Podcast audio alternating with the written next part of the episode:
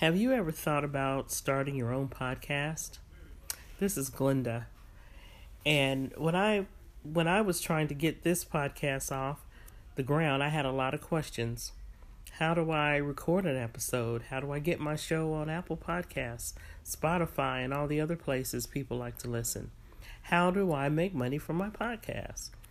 The answer to every one of these questions is really simple. Anchor. Anchor is a one stop shop for recording, hosting, and distributing your podcast.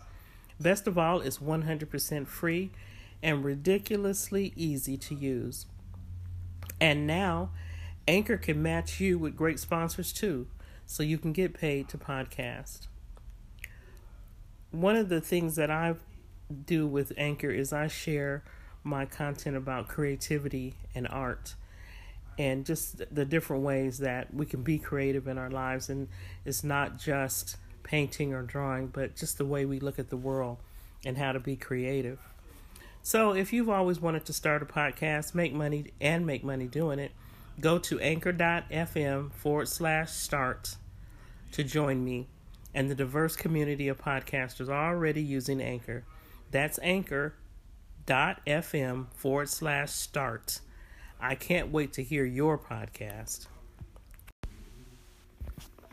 Hi, this is Glenda.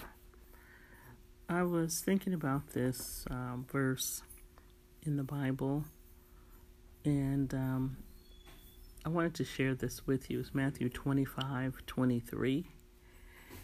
And it says that this is talking about when uh, Jesus comes back at the end of the at the end of time, and he says, um, "You have been faithful over a few things; now I will make you ruler over many."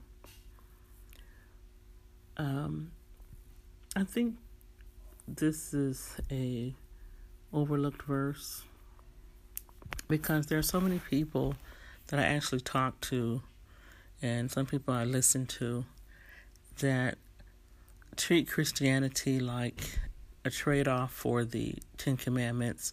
We just have different different um, laws, and in fact, we're Christians are under the new law, which is love.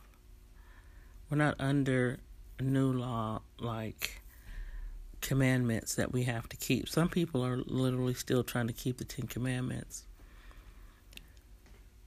And anyway, so you have to look at this verse and and try to find out what is uh, what's going on.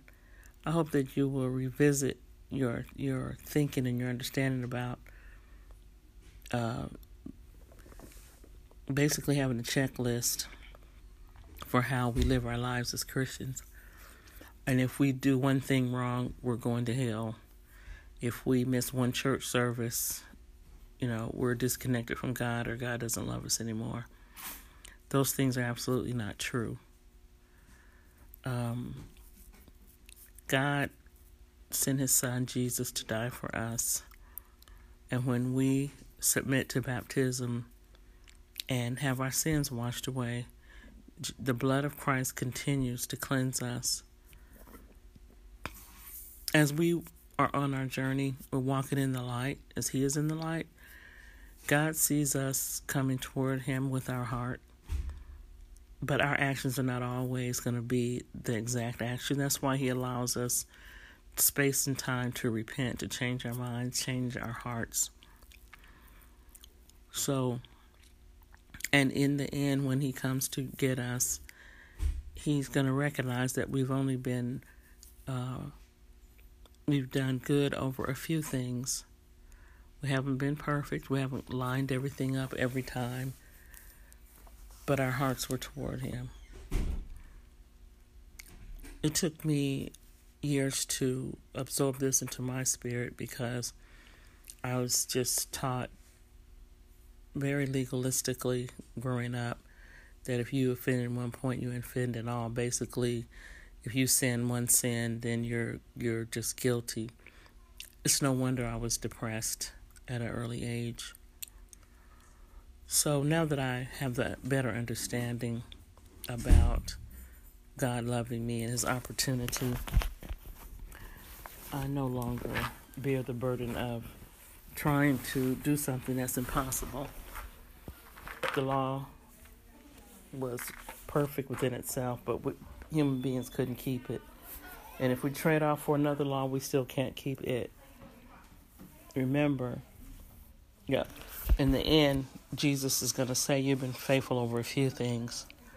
So he knows we didn't do it all, but he's going to make us ruler over many. Not because we deserve it, but because of his grace. His grace is sufficient. Thank you.